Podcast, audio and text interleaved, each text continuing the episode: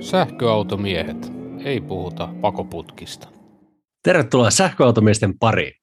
Olemme Antti ja Janne, ja meillä on takana yhteensä satoja tuhansia kilometrejä sähköautoilla ja kokemusta kymmenistä eri automalleista.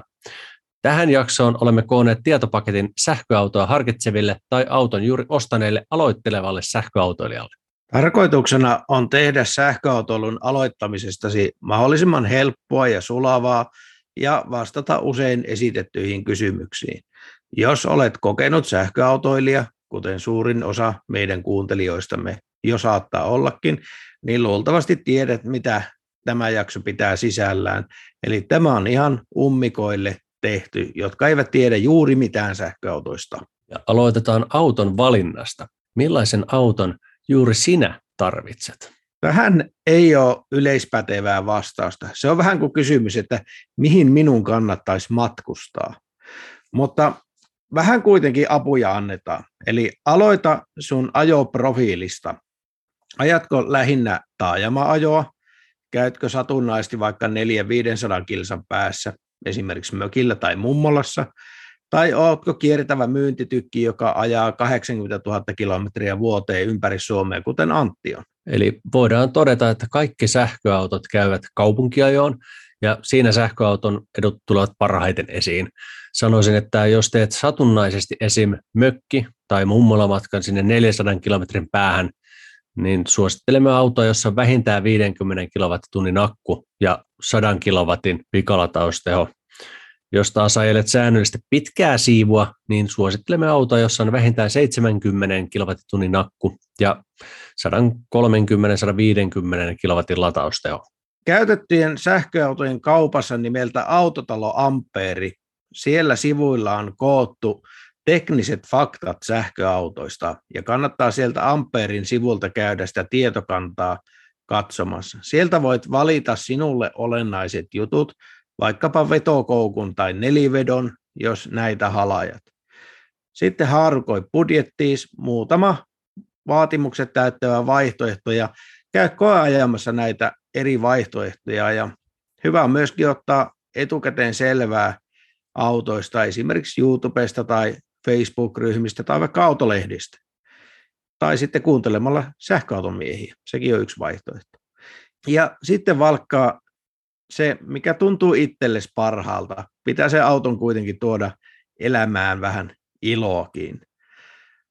No fakta on sitten se, että useimpien sähköautojen hankintahinta on kalliimpi kuin vastaavien polttomoottoriautojen. Ei kaikissa tapauksissa, mutta useimmissa tapauksissa näin on.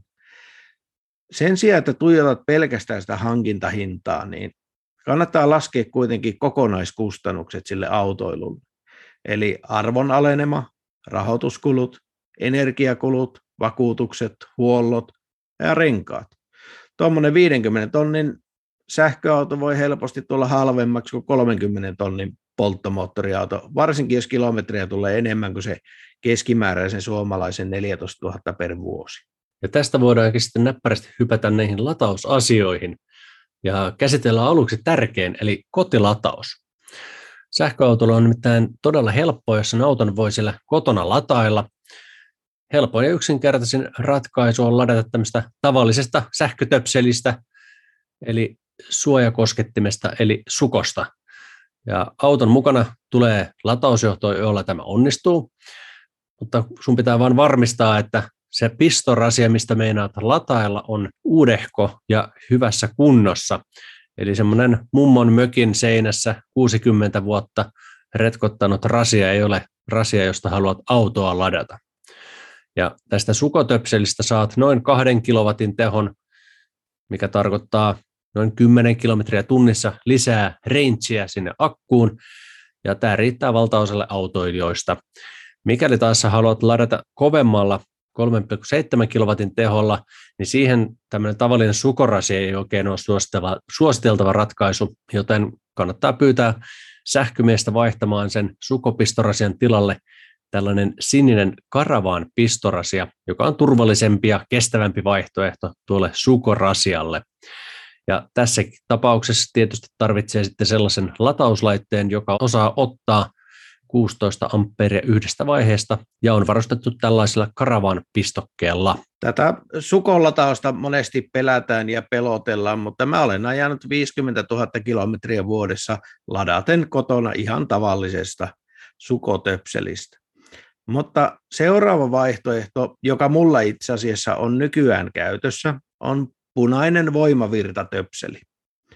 Yleensä näihin voimavirtatöpseleihin, jos niistä haluaa kotona ladata, niin pitää hommata oma latausjohto. Ne maksaa tyypillisesti 400-700 euroa. Voimavirtatöpseli itsessään on halpa asennuttaa, jos sellaista ei ole, jokainen sähkäri osaa sen tehdä. Ja siitä voimavirtajohdosta saatava teho riippuu sen auton sisäisen laturin tehosta. Eli se laturi on siellä auton sisällä, peltien sisällä, sä et sitä näe, mutta siellä se on, ja se johto on vain vähän niin kuin johto, ei sen kummempi.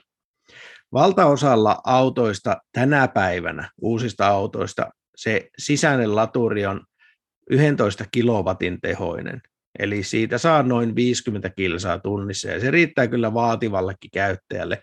Jos mietit, että sä nukut vaikka kahdeksan tuntia yössä kotona, niin koko akku tulee siitä riittävän täyteen. Ja sitten kolmas vaihtoehto on tämmöinen kiinteä latausasema. Voisi sanoa, että esteettisesti kauniimpi kuin tämmöinen voimavirtajohto ja myöskin vaikeampi varastaa. Mutta miinuspuolena on se, että sitä ei voi ottaa mukaan retkille ja reissuun. Ja tämä vaatii luonnollisestikin sitten sähköasentajan ja hinnat asennettuna riippuen laitteesta että nyt tämmöinen arvio 800-1500 euroa, niin semmoisella rahalla pitäisi sitten löytyä kiinteä latausasema sieltä pirtin seinästä ulkopuolelta. Ja latausteho on tietysti sama kuin tässä voimavirta piuhassa. Ja jos tämä latausteho kotona on sinulle tärkeä, niin kannattaa tarkastaa ennen auton ostoa, että mikä sen sisäisen laturin teho siinä kyseisessä autossa on.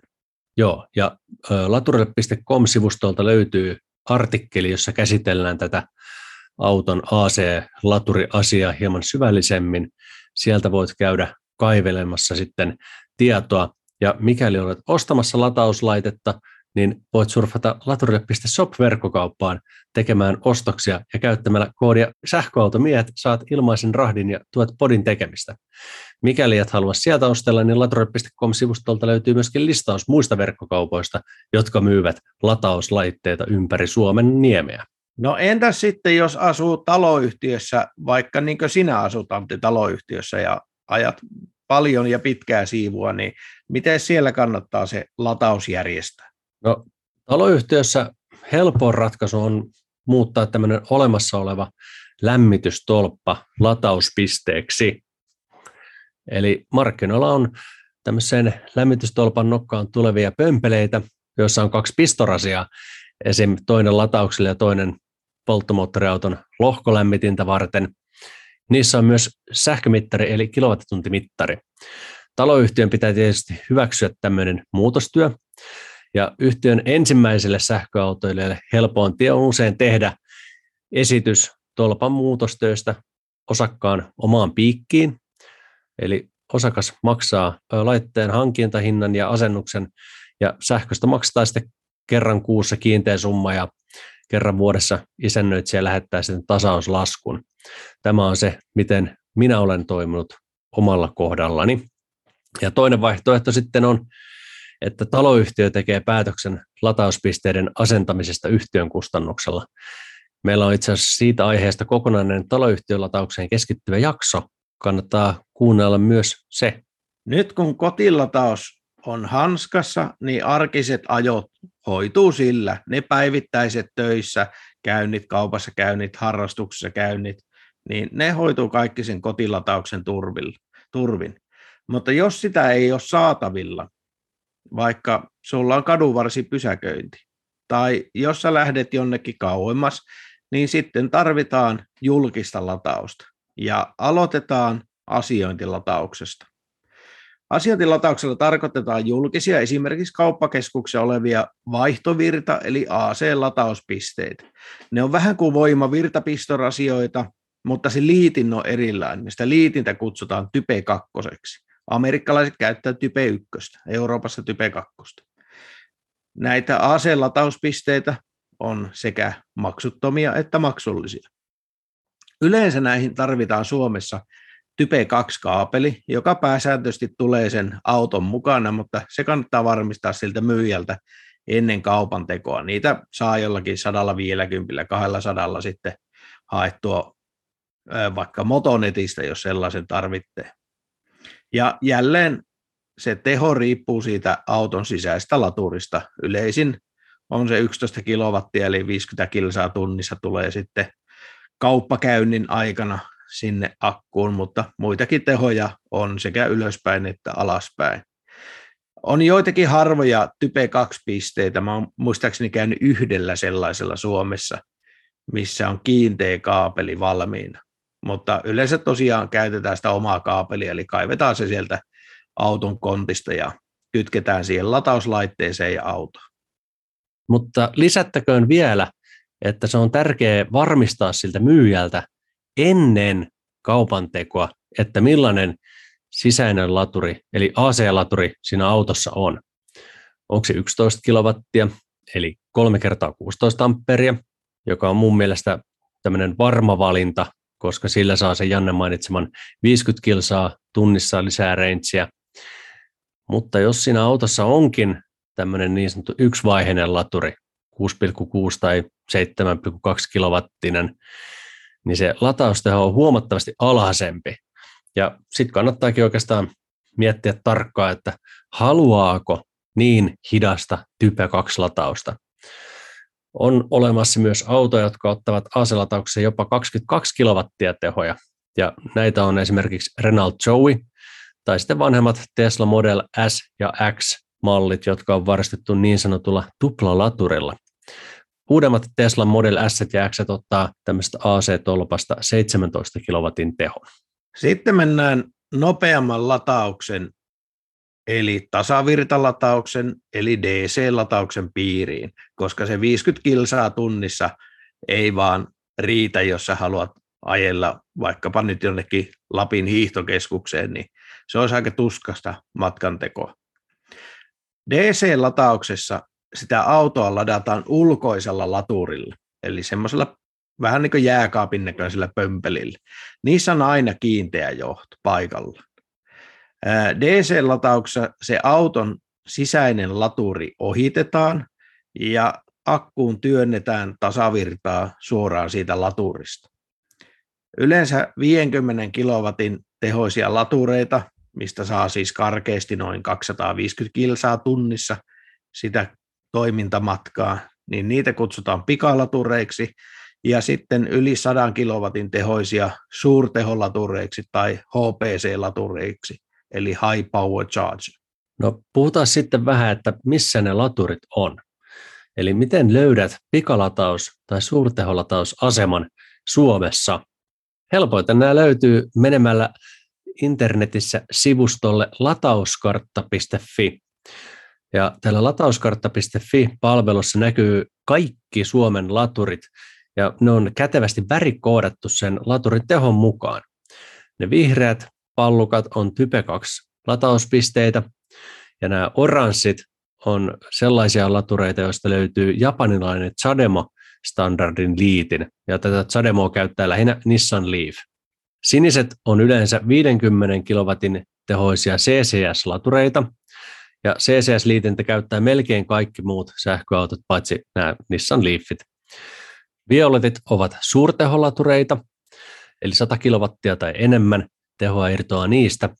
Ja punaiset ovat Teslan superchargereita, jotka tätä jaksoa tehtäessä toimivat vain Teslan kanssa. Niissäkin on kyllä CCS-liitin. Ja näiden Teslan superchargereiden pitäisi avautua myöskin muille sähköautoille jollain aikajänteellä. Kun sieltä latauskartasta klikkaat tai sormella tökkäät sitä kyseistä laturia, niin aukeaa sen laturin tai latauspisteen tietokortti. Sieltä näkee, että montako latauspistettä siellä paikassa on, mikä niiden teho on ja mihin latausverkostoon tämä kyseinen laturi kuuluu. Mitä enemmän siellä on latauspisteitä, niin tietysti sitä todennäköisimmin siellä on myöskin vapaata tilaa, kun sinne olet menossa. Latausverkostoja on Suomessa useita.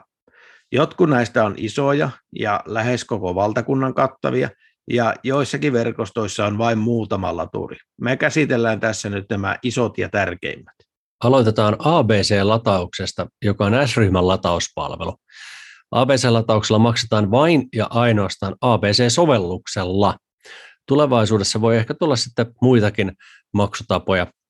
Ja tämä ABC-lataus on kilowattituntihintainen, eli maksat aina laturin antaman sähkömäärän mukaan. K-lataus on keskonlatauspalvelu, joka löytyy monien Citymarkettien ja K-supermarkettien pihoista. K-latauksella lataamisen voi taas sitten maksaa K-latauksen sovelluksella tai K-latauksen RFID-tagillä, jonka voi tilata sovelluksesta, tai sitten myöskin virran tagillä tai sovelluksella.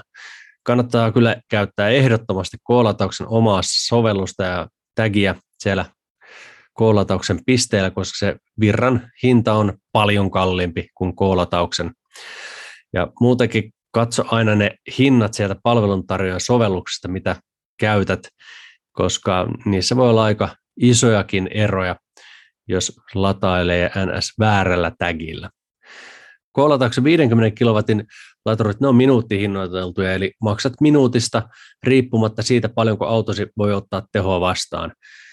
Ja nämä koolatauksen Type 2 ja suurteholaturit, ne on aina kilowattitunti hinnoiteltuja. Ionity on eurooppalainen iso suurtehon latausverkosto. Kun tätä jaksoa tehdään, niin Suomessa on Ionitilla vain kolmessa paikassa latureita, mutta sitten jos lähdet vaikka kesälomareissulle Eurooppaan, niin Ionity voi olla kätevä, koska niitä on siellä Keski-Euroopassa melko paljon ja ne antaa ison tehon, jos vaan auto kykenee ottamaan. Ionitilla voi maksaa Ionity omalla sovelluksella tai sitten vaikka koolatauksen sovelluksella tai tagillä. Recharge Infra on Pohjoismaiden suurin latausverkosto. Suomessa Rechargella on todella kattava suurteholatausverkosto, eli niitä latureita pitkin voi ajella varsin ripeästi vaikka Helsingistä Utsjoelle. Recharge on siitä erilainen toimija, että sillä ei ole omaa sovellusta tai tagia ollenkaan, vaan se niin sanotusti vuokraa sitä laturiaan useille latauspalvelun tarjoajille, jotka sitten tarjoaa sen latauspalvelun sille autoilijalle sä löydät nämä latauspalvelutarjoajat sieltä Recharge Infran sivuilta, ja itse käytän Fortum Charge and Drivea, mutta esimerkiksi monen auton valmistajan latauspalvelu on kytketty Recharge Infraan niin, että jos ostat vaikka Mercedeksen tai Kian tai Hyundai, niin niiden mukana saa kortin ja silläkin voi maksaa ja monesti jopa ihan hyvää hintaa. Rechargein laturit on minuuttihinnoiteltuja Tämä Virta, josta äsken mainitsin, on suomalainen latausverkosto ja se yhdistää monen pienen yrityksen omistamat laturit yhdeksi isoksi verkostoksi. Ja Virralla maksun voi hoitaa joko sovelluksella tai sitten Virran RFID-tagillä. Ja Virralla on latureita myöskin ulkomailla, eli voit käyttää sitä Virran sovellusta tai tagia Euroopan reissulla. Vilkuudet vaan sieltä Virran sovelluksesta, että missä kaikkialla niitä latureita on, Esimerkiksi Baltiassa on jo ihan kohtalainen verkosto. Helen on yksi virran omistajista ja myös Helen tarjoaa omat lätkät, jos haluaa käyttää niitä, niin homma toimii ihan yhtä lailla virran verkostossa. Muita latausverkostoja on muun muassa Lidl, jolla lataus on ilmaista, ja sitten on pienempiä, kuten plugit, lummeenergia, väre ja loisteenergia. Ja näistä lummeväre ja loiste toimii Fortumin lätkällä ja näkyy myöskin siellä Fortumin sovelluksessa, niin ei tarvi hankkia erikseen näiden lätkää tai sovellusta, jos nämä sattuu omalle reitille. No tämä nyt kuulostaa aika sekavalta, kun hirveästi appeja ja tägejä, niin mitä sovelluksia tai lätkiä sähköautoilija sitten tarvitsee? No peruspaketti on ABC, Fortum, koolataus ja virta. Eli näillä neljällä niin kuin pärjää. Kyllä. Ja Fortumin koolatauksen ja virran osalta mä suosittelen sen RFID-lätkän tilaamista.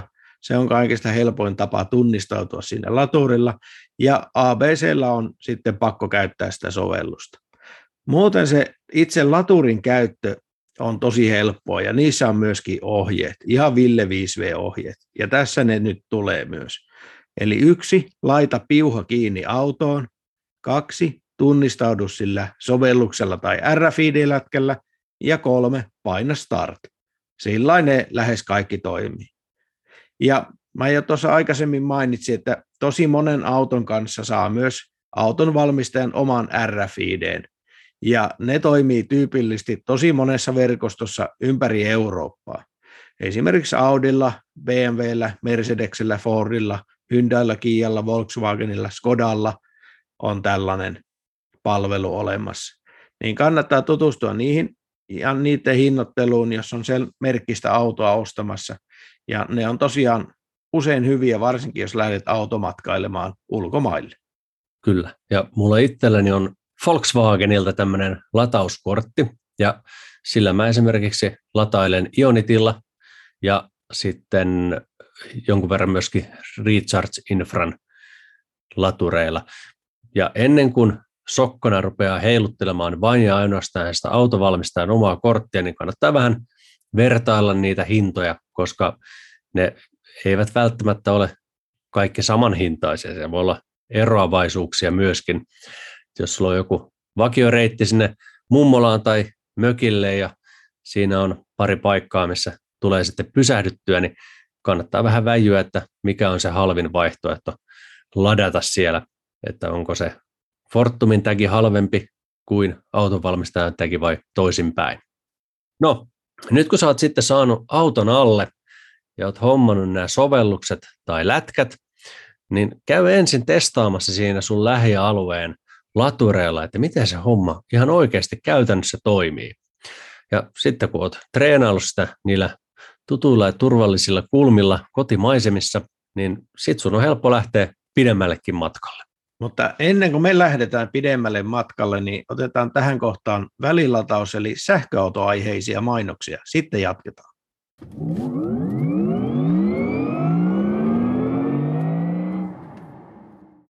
Antti Laturille.shop verkkokaupasta terve. Meiltä latauslaitteet ja kaapelit, joita itse käyttäisimme. Koodilla sähköautomiehet saat tilauksellesi ilmaisen toimituksen ja samalla tuot sähköautomiehet podcastin tekemistä laturille.shop. Kun haluat palvelua, etkä punaista luuria, niin mene sivulle kivijärjetvakuuttaa.fi ja laita meille yhteydenottopyyntö.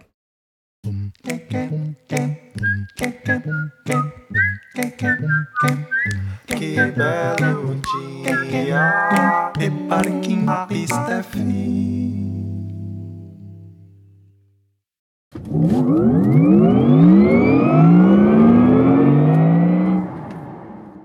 Ja nyt lähdetään sitten pidemmälle matkalle, eli reissulle.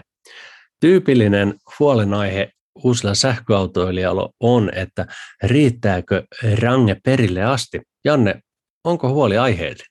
No minusta ei ole. Tämä on hyvin tyypillinen kysymys. Pääseekö tällä sähköautolla vaikka nyt Helsinki-Turku-Helsinki lataamatta?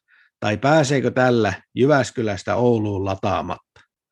Ja sitä lataamista ei tarvitse pelätä. Siinä autossa on se ominaisuus sitä varten, että siihen voi laittaa lisää sitä sähköä siinä matkan varrella.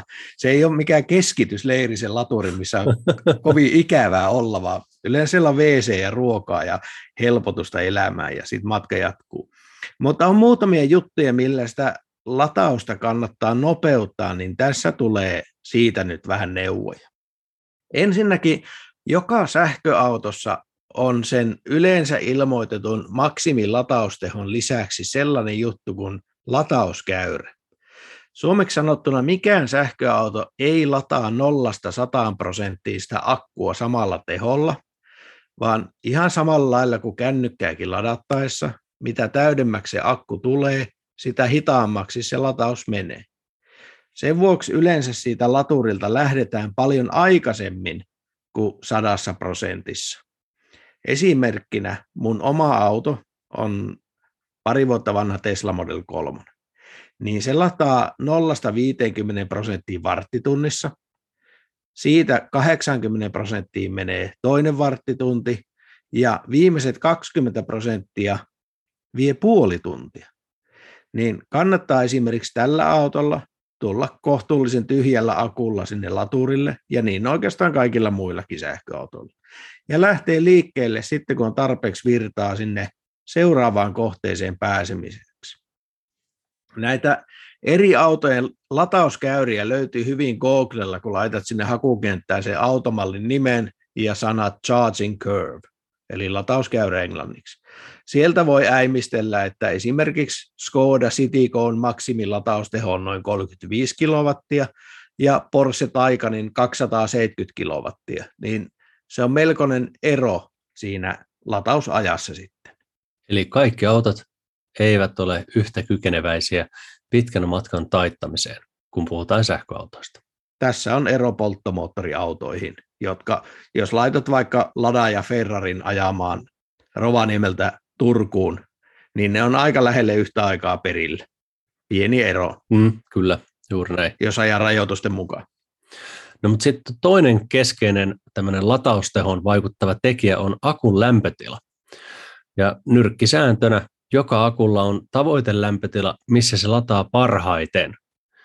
Jos se akku on liian kylmä tai kuuma, latausteho hidastuu. Pääosassa uusia autoja lämmönhallinta on nykyään kuitenkin niin hyvä, että ne ei kuumu liikaa, vaikka lataisi kuinka monta kertaa putkeen. Mutta valitettavasti kovin harva auto osaa talvella lämmittää akkunsa ennen sinne laturille menoa. Ja jos ajat paljon pitkää matkaa, niin ajansäästöä tulee, jos valitset sellaisen auton, joka osaa lämmittää akkuunsa. Tällaisia on esimerkiksi Volvo, Polestar, osa Mersuista ja Teslat. Ja mulla itselläni, kun on nyt kokemusta Volkswagenista ID4 talvella, kun se ei osaa sitä akkua lämmittää, kun sinne laturille navigoi, niin kun mä kesällä saisin sieltä 125 kilowattia, niin talvella se voi olla, että sieltä saa se 50 tai 60 kilowattia. Joten sillä on merkitystä Suomen talvessa, kun pitkää matkaa taitetaan, että miten se auto sitä akkua osaa lämmitellä.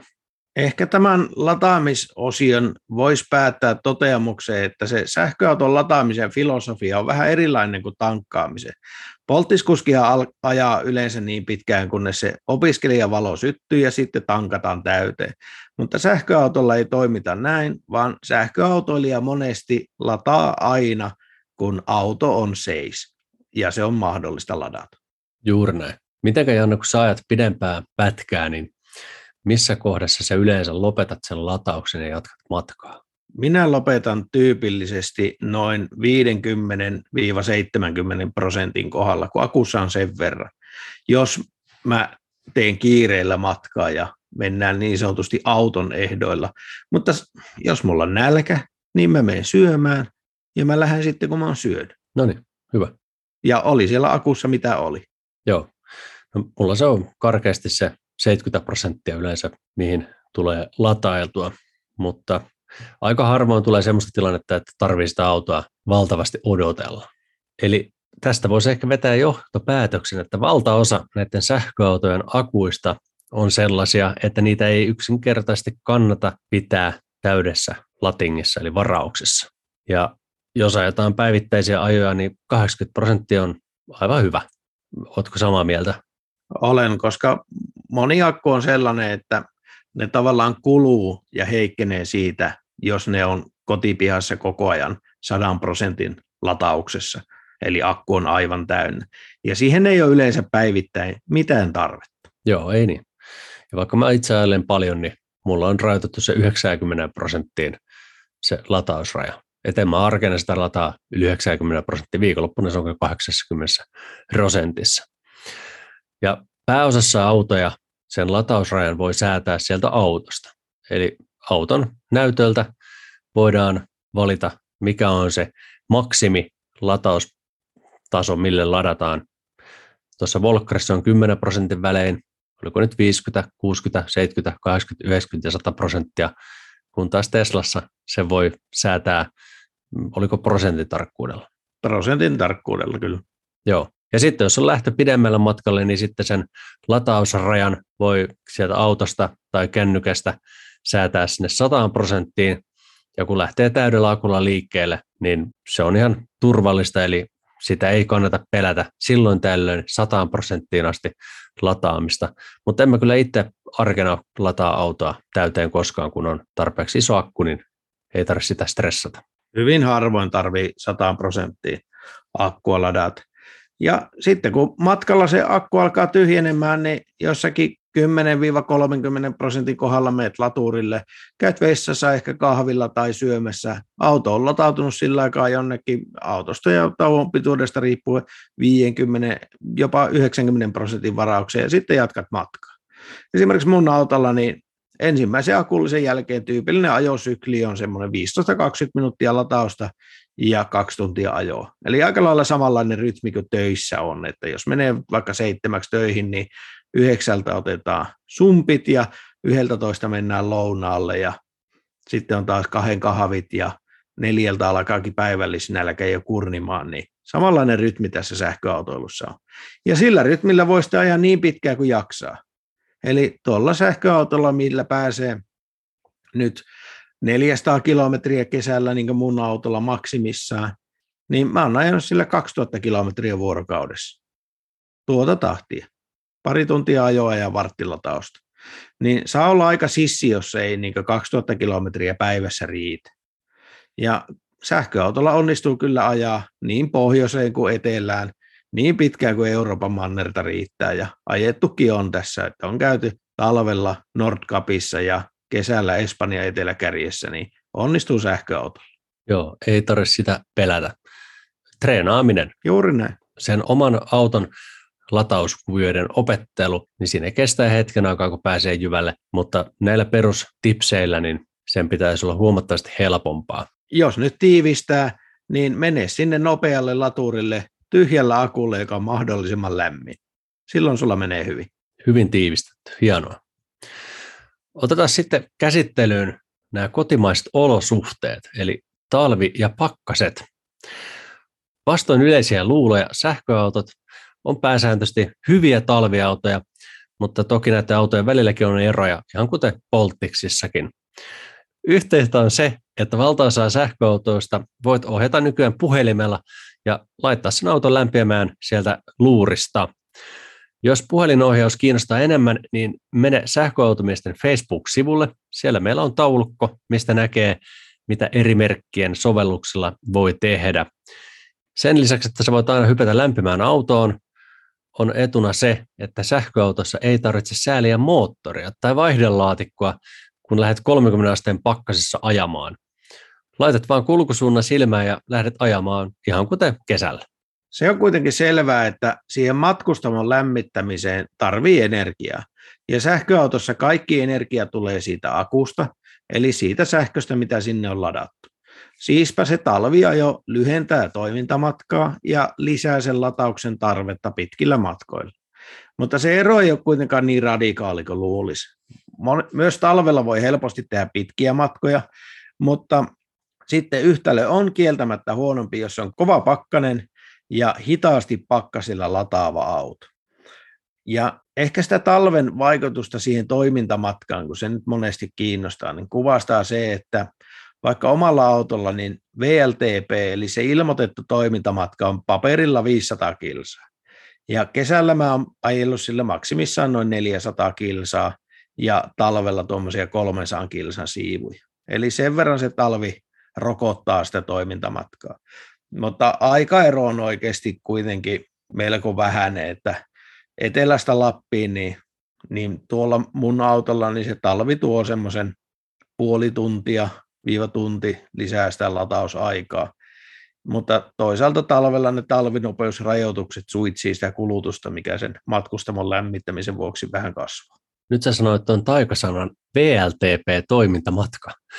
Eli Euroopassa nämä autovalmistajat pakotetaan ilmoittamaan sellaisen standardin mukaan toimintamatka, ja tämä VLTP on siis se standardi. Tosielämässä siihen nyt kuitenkin päästään aika harvoin, ja syy on siinä, että VLTP-testissä ajetaan vakiolämpötilassa tietty ajosykli kaupunkiajoa, maantieajoa ja moottoritieajoa. Se painottuu kaupunkiajoon ja sähköauto kuluttaa yleensä vähiten energiaa nimenomaan siellä kaupungissa. Sen sijaan moottoriteillä sähköä menee enemmän. Niin miten tähän VLTP-lukemaan pitäisi sun mielestä Janne suhtautua? No koko sitä toimintamatkasta puhutaan minun mielestä aivan liikaa, koska niin kuin kuten todettiin, niin latureita on ja autoja voi ladata ja ne laturit on keskimäärin kivoissa paikoissa, jossa voi käydä vessassa ja saa ruokaa. Mutta ehkä sellainen nyrkkisääntö, että ei tule pahoja pettymyksiä on, että ota sitä VLT-lukemasta kesäkelillä 25 prosenttia pois ja talvella 50 prosenttia pois. Niin se on aika lähellä tyypillistä semmoista kahden laturin välimatkaa. Siihen toimintamatkaan vaikuttaa moni juttu. Eniten siihen vaikuttaa ajonopeus, kun ilmanvastus kasvaa, niin se syö energiaa, mutta myöskin sää. Vastatuuli, vesisade, loska, pakkanen ja niin edelleen. Se VLTP ei ole mikään lupaus, että kaikissa sääolosuhteissa ja kaikilla ajonopeuksilla pääset sellaisen matkan yhdellä latauksella. Ja tämä latausvälihän tihenee entisestään, jos vetää vaikka peräkärrä. Ja sitten hyvä huomio vielä on se, että jos ajat pätkäajoa kovilla pakkasilla, pistät aina kännykästä auton lämpenemään ennen kuin lähdet ajelemaan, se haukkaa paljon energiaa. Moni auto myöskin lähtee lämmittämään sitä akkua, eli se pätkäajo talvella kuluttaa erityisen paljon energiaa. Näin se on. No, jos nyt kuitenkin vedetään tätä hommaa nippuun, eli pääpointit, ne tulee tässä. Jos kuuntelet tätä jaksoa, se tarkoittaa, että sähköauto kiinnostaa, Ensimmäinen temppu on mennä koajamaan muutamia sähköautoja. Käyt sieltä Autotalo Amperin sivuilta, niin kuin Janne tuossa aiemmin mainitsi, niin tekemässä vähän semmoista karsintaa, mikä olisi se sulle ehkä sopiva auto. Ja huomaa, että ne on keskimäärin paljon kivempiä autoja ajaa kuin nämä polttomoottoriautot. Hyviä puolia, välitön voima.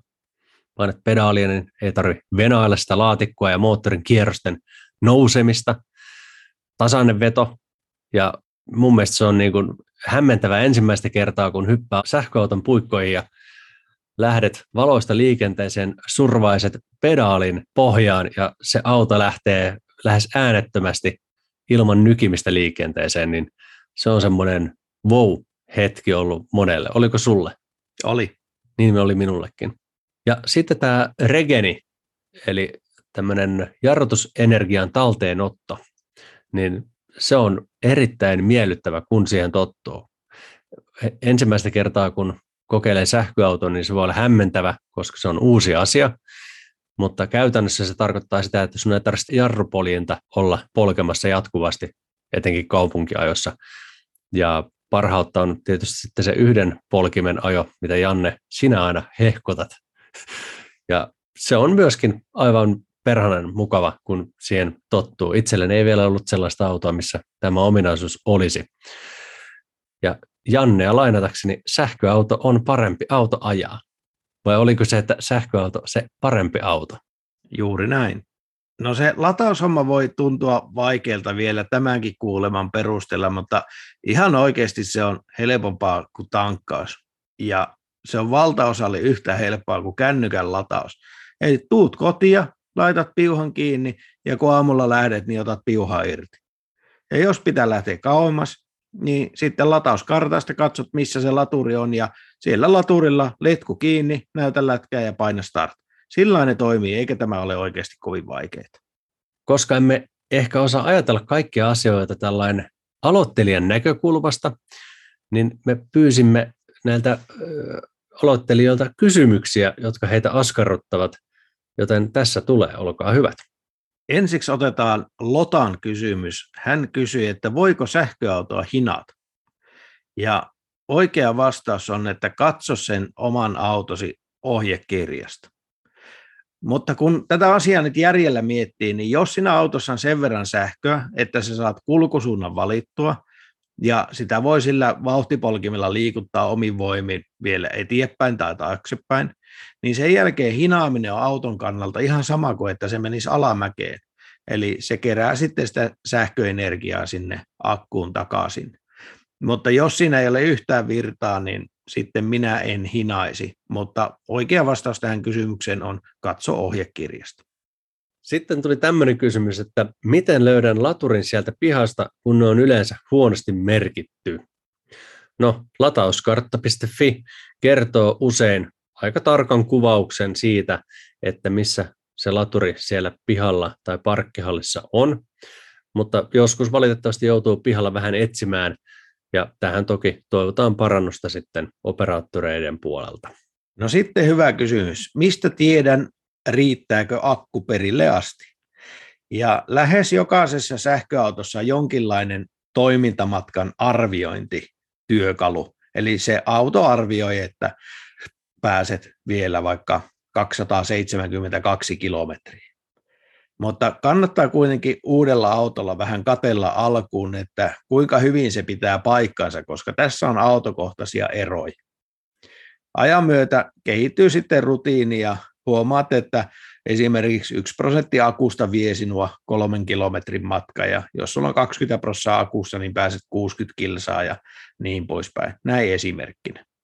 No, onko sitten pakko lähteä Lappiin, kun ostaa sähköauton? Ei ole pakko lähteä, mutta vahva suositus, koska Lappihan on ensinnäkin hieno maakunta ja paikka. Niin, ja sitten tämähän juontaa juurensa siitä, kun moni on sanonut, että nyt pitäisi sitten, kun Suomi on pitkä maa ja pitää lähteä Lappiin, niin montakohan kertaa mekin ollaan Antti käyty sähköautolla Lapissa? Aika monta. Joo, mä ajoin sinne polttomoottoriautolla kerran 2001 ja sen jälkeen kertaakaan. Sitten kun mä sain sähköauton, niin mä oon käynyt siellä varmaan kymmenen kertaa. No mä kun olen Lapista kotoisin, niin on käynyt siellä aika monta kertaa. Niin Joo. Vahva suositus kyllä sähköautoretkelle Lappiin, mutta ei se nyt tietysti pakko ole mennyt. no sitten tällainen kysymys. Miksi 22 kilowatin laturista, tällä tarkoitetaan varmaan tuommoista AC-latauspistettä, ei saa kuin 11 kilowattia teho? No, tämä johtuu juurikin siitä, että minkälainen AC-laturi siinä autossa on. Jos siinä autossa on 11 kilowatin laturi, niin sieltä AC-tolpasta saa 11 kilowattia tehoa. Tai jos sulla on tämmöinen 7 kilowatin laturi, niin sä saat vain sen 7 kilowattia. Juuri näin. Eli se riippuu se AC eli vaihtovirta latausteho riippuu siitä auton sisäisestä laturista. Kysymys. Mikä ilmoitetuista toimintamatkastandardeista on realistisin Suomen olosuhteisiin? Tilannehän on se, että Euroopassa on käytössä tämä VLTP, amerikkalaisilla on oma standardi EPA eli EPA, sitten kiinalaisilla on oma standardi CLTC muistaakseni. Mm, ehkä se amerikkalaisten EPA voisi olla näistä lähimpänä, mutta ei näistä mikään pysty ottamaan kaikkia olosuhteita huomioon, niin niin kuin sanoin, niin kohtalainen nyrkkisääntö on, että VLTPstä kun otat neljänneksen pois, niin siinä on sinun kesärange, ja puolet pois, niin siinä on talavirange huonoimmissakin olosuhteissa, niin sillä voit kalkuloida. Oletko eri mieltä? Ei, olen samaa mieltä. Mutta sen verran vielä korostaisin siihen, että talvella se puolet pois, niin se on sitten matka-ajossa. Kaupunkipyörityksessä se voi olla sitäkin vähemmän. Joo, voi tietysti. Jos pelkästään lämmittää eikä aja ollenkaan, niin range on silloin nolla niin. kilometriä. Akku tyhjenee jossain vaiheessa. Kyllä. No sitten kysyttiin meiltä, että mitä olette jääneet kaipaamaan polttomoottoriautoilusta? Mitä sä olet Antti jäänyt siitä kaipaamaan? Öö, en mitään. Mulla ei tule nyt ensimmäistäkään asiaa mieleen.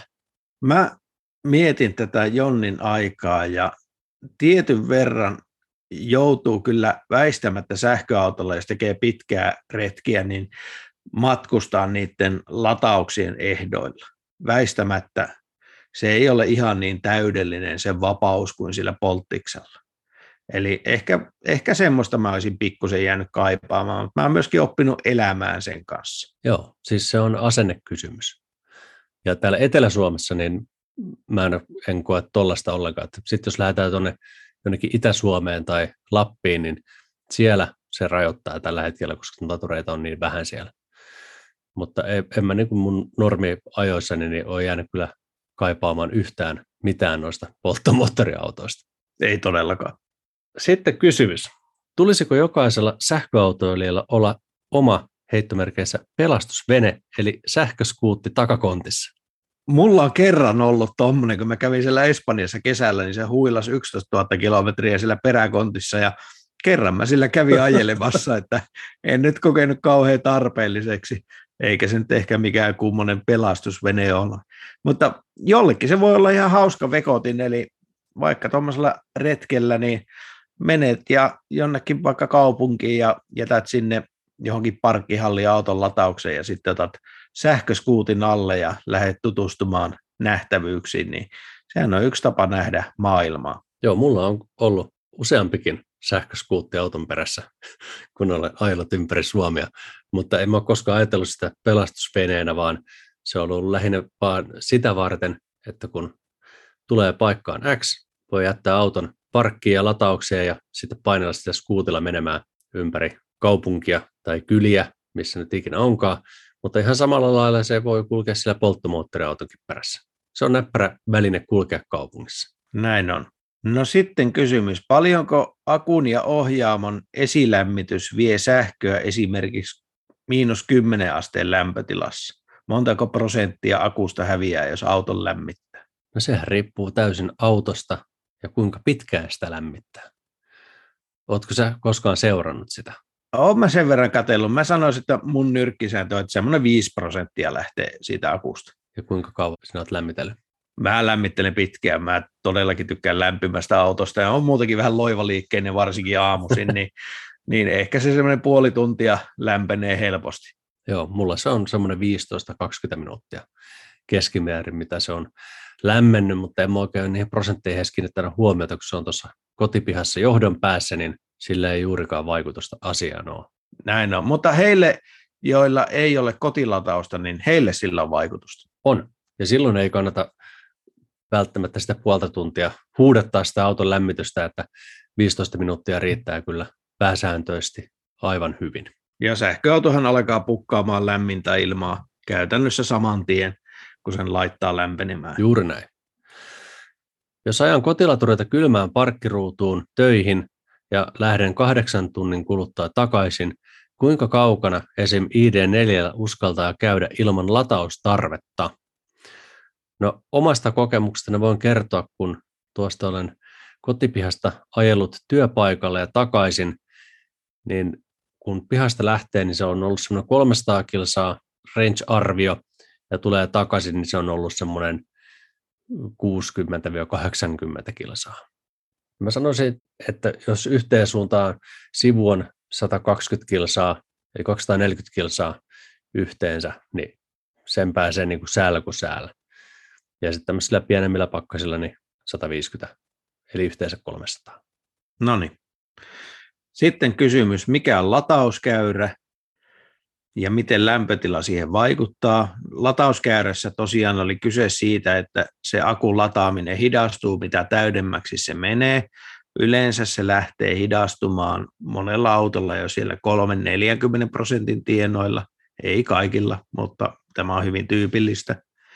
Ja miten lämpötila siihen vaikuttaa, jos siinä autossa ei ole akuston esilämmitystä, niin se ei pääse sille maksimaaliselle optimiteholleen, eli sille latauskäyrälle välttämättä koskaan, vaan sitten se lataa hitaammin, kun se akku on kylmä.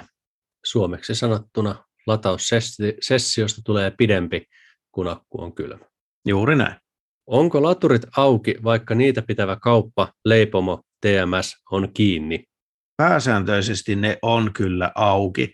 On joitakin tiettyjä latureita, jotka on esimerkiksi parkkihalleissa, vaikka kauppakeskuksen parkkihallit on sellaisia, niin niihin ei sitten monesti yöaikaan pääse ollenkaan. Ja siellä latauskartassa kyllä, kun sitä kliksauttaa sitä laturia ja ava, avautuu se tietoikkuna siitä, niin siinä monesti sitten kerrotaan tästä, että tämä on parkkihallissa ja ei ole auki 247, vaan kaupan aukioloaikojen mukaan, mutta pääsääntöisesti nämä on taivasalle ja ympäri vuorokauden käytettävissä. Ja Lidlin-laturit taitaa olla auki vain silloin, kun myymälä on auki. Joo, näin taitaa olla. No sitten kysymys. Tiedetään, että pakkanen pienentää toimintamatkaa. Johtuuko se toimintamatkan lyheneminen lämmitykseen kuluvasta energiasta vai antaako akku vähemmän energiaa kylmänä? Molemmat ovat tosia, mutta aivan selvästi niin isompi vaikutus on sillä matkustamon lämmittämisellä. Eli se syö sitä energiaa kyllä enemmän. Ja ilmanvastus myöskin kasvaa, kun lämpötila tippuu. Jep. Löytyykö jostain sähköautoilu Suomi sanakirjaa? Termeä on pirusti. No lämmin suositus sähköautokirjalle. Kun googlaat sähköautokirja, niin ystävämme Joose Luukkanen on sellaisen kirjoittanut. Se on siis ihan oikea perinteinen vanhan liiton kirja. Painettua sanaa. Kyllä, niin siinä on nämä termit kyllä selitetty hyvin kansantajuisesti, mutta tiedostan sen, että tässä on kaikenlaisia termejä toivottavasti me olemme osanneet avata niitä mahdollisimman hyvin tässä jaksossa. Nyt on mielenkiintoinen kysymys seuraavaksi. Voiko sähköyli herkkä ajaa sähköautoa? Minä en tiedä. Sehän selviää vain kokeilemalla. En minäkään tiedä. Mutta en usko, että sillä käyttövoimalla on tässä tapauksessa mitään vaikutusta. Luulen, että jos voi ajaa polttomoottoriautoa, niin voi ajaa myös sähköautoa, mutta kokeilemalla selviää. Hyvä. No entä mikä on paras alle 50 000 euron sähköauto sellaiselle, jolla tulee pitkiä siirtymiä myös talvella ja on paljon julkisten latausten varassa? Oma suosikkini tähän, ja mä toivon, että Antti heittää jonkun muun vaihtoehdon. Oma suosikkini tähän on Karvala Kimallin Tesla Model 3, jolla ihan vasta tuoreeltaan Tesla Björnin testissä YouTubessa ajettiin miinus kolmen asteen kelillä 400 kilometriä yhtä soittoa. Joo, se oli kova. Ja se on aika hyvä tulos alle 50 tonnin autolla. Joo, mutta mun vastaus on valitettavasti sama. Selvä. Mutta muitakin autoja on, mutta tämä on mun mielestä ykkönen tässä hommassa. On. Mainittakoon esimerkiksi Karvalakki Polestar etuvetoinen, mutta sen kulutus on kyllä huomattavasti kovempi kuin tuossa Teslassa. No sitten Antille kysymys, kun olet latauslaitemies henken ja vereen. Onko väliä, miten päin töpselin laittaa siihen sukopistorasiaan? Pääsääntöisesti ei. Eli näiden autojen mukana tulevat latauslaitteet, jotka siihen sukoon tökätään, niin niillä ei oikeastaan merkitys kummin päin ne pistetään. Mutta sitten jos sulla on vanhempi Tesla, jonka mukana tulee tämä Tesla UMC, se on kolmivaiheinen. Ja siihen voidaan sitten vaihtaa erilaisia liittimiä. Siinä voi olla sukopää tai voimavirta. Ja koska se on kolmivaiheinen, ne nastat menevät tiettyihin pinneihin siinä vastakappaleessa, niin siinä on merkitystä, miten päin se suko sinne pistorasiaan tökätään. Ja jos se polttaa punaista valoa, niin sitten piuha irti ja kääntää sen toisinpäin. Mutta korostan, että tämä on poikkeus. Suurimmassa osassa autoja ei ole väliä kummin päin sen sinne tökkeliin työntää. Vastasiko tämä kysymykseen? Uskon, että vastasi. Hyvä. No entäs sitten, pärjääkö ilman kotilatausta? Mä sanoisin tähän, että joo ja ei. Kuuntele meidän jakso aiheesta.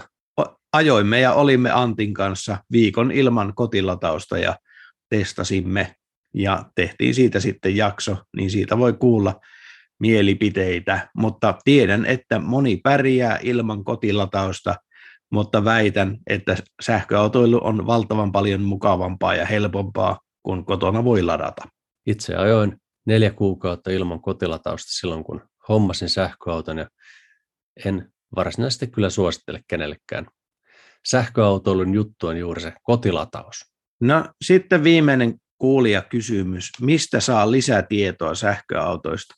Esimerkiksi Facebookin sähköautot nyt, ryhmä on ihan hyvä, ja Facebookissa on paljon ryhmiä, jos joku tietty sähköautomalli kiinnostaa tai merkki, niin sieltä löytyy nyt vaikka Hyundai Kia sähköautoilijat, Volkswagen sähköautoilijat, Tesla Club Finland ja näin poispäin. Meiltä voi kysyä, esimerkiksi Twitterissä on näppärä kysästä, niin sinne saa ehkä nopeiten vastauksen. Ja sitten YouTubesta voi katella sähköautoaiheisia videoita, niitä työntää sinne moni kanava, vaikka Tesla Björn tai kotimaisella kielellä vaikka Harri Salo tai englanniksi Car Wow on ihan hyvä niin on paljon kanavia, tai sitten vaikka autolehti. Ja se jo kertaalleen mainittu sähköautokirja, niin se on tosi hyvä tietopaketti sähköautoilun perusteista. Juuri näin. Tuleeko Antti muuta mieleen? Kyllä tuossa taisi tärkeimmät nyt tulla. Ja tietysti kuuntelemalla tätä Sähköautomiehet podcastia. Näin. Tästä saattoi tulla vähän pitkä jakso, mutta toivottavasti tässä oli nyt väännetty olueksi ja makkaraksi sähköautoilun aakkoset ja ei muuta kuin koe ajamaan autoja ja siitä se sitten lähtee. Kerrotko Janne vielä, että miten meille voi lähettää palautetta? Meille voi lähettää sähköpostia sahkoautomiehet at gmail.com. Meille voi kirjoittaa siellä Fasessa, sieltä löytyy sähköautomiehet. Meille voi laittaa Twitterissä piruilua, se on varsin mukavaa aina välissä. Ja Instagramissakin löytyy juttuja ja sisältöä, sinne voi laitella meille myöskin viestiä tulemaan. Tässä vaiheessa haluamme kiittää meidän patroneita, etenkin pääsponsoreita Jussi Jaurala, kiviarvetvakuuttaa.fi, vempele.fi sekä Patreon-sponsori Heikki Silvenoinen. Kiitos. Kiitokset ja heipat myös meidän muille patroneille. Harri Jokinen, Harri Ruuttila, John Erik Sivula, Ari Laakso, Esko Lahti, Janne Tolvanen, Jukka Alander, Jussi Hiatala, Matti Jouhkimo, Miika Haapala, Miikka Karhuluoma, Mika Reinikka, Mikko Kaltiokallio, Nikolas Lehto, Olli Vähätalo, Oskar Karsson, Sauli ja Samuel Juslin, Tatulainen, Timo Ruokolainen ja Vikke Niskanen. Kiitos. Ja jos haluat liittyä meidän tukijoiden joukkoon, niin mene osoitteeseen patreon.com kautta sahkoautomiehet ja sieltä se onnistuu ja samalla sitten pääset meidän patronina kuuntelemaan nämä jaksot vähän aikaisemmin kuin muut ja aina silloin tällöin spesiaalisisältöä tuotamme vain patroneille. Ja siinä podipalvelussa, mistä podcasteja kuuntelet tai musiikkisisältöä muuten, niin laitas meidät seurantaan, niin saat sitten aina uusimmat jaksot ja pääsääntöisesti pyritään perjantaisin aina uutta sähköautomies-aiheista juttua tänne kanavalle tuottamaan. Niin laitas kuunnelle. Kyllä, ei muuta kuin rohkeasti sähköautoja koe ajamaan. Mulla ei muuta turvallisia kilometrejä. Hei hei! Moi moi! Sähköautomiehet. Ei puhuta pakoputkista.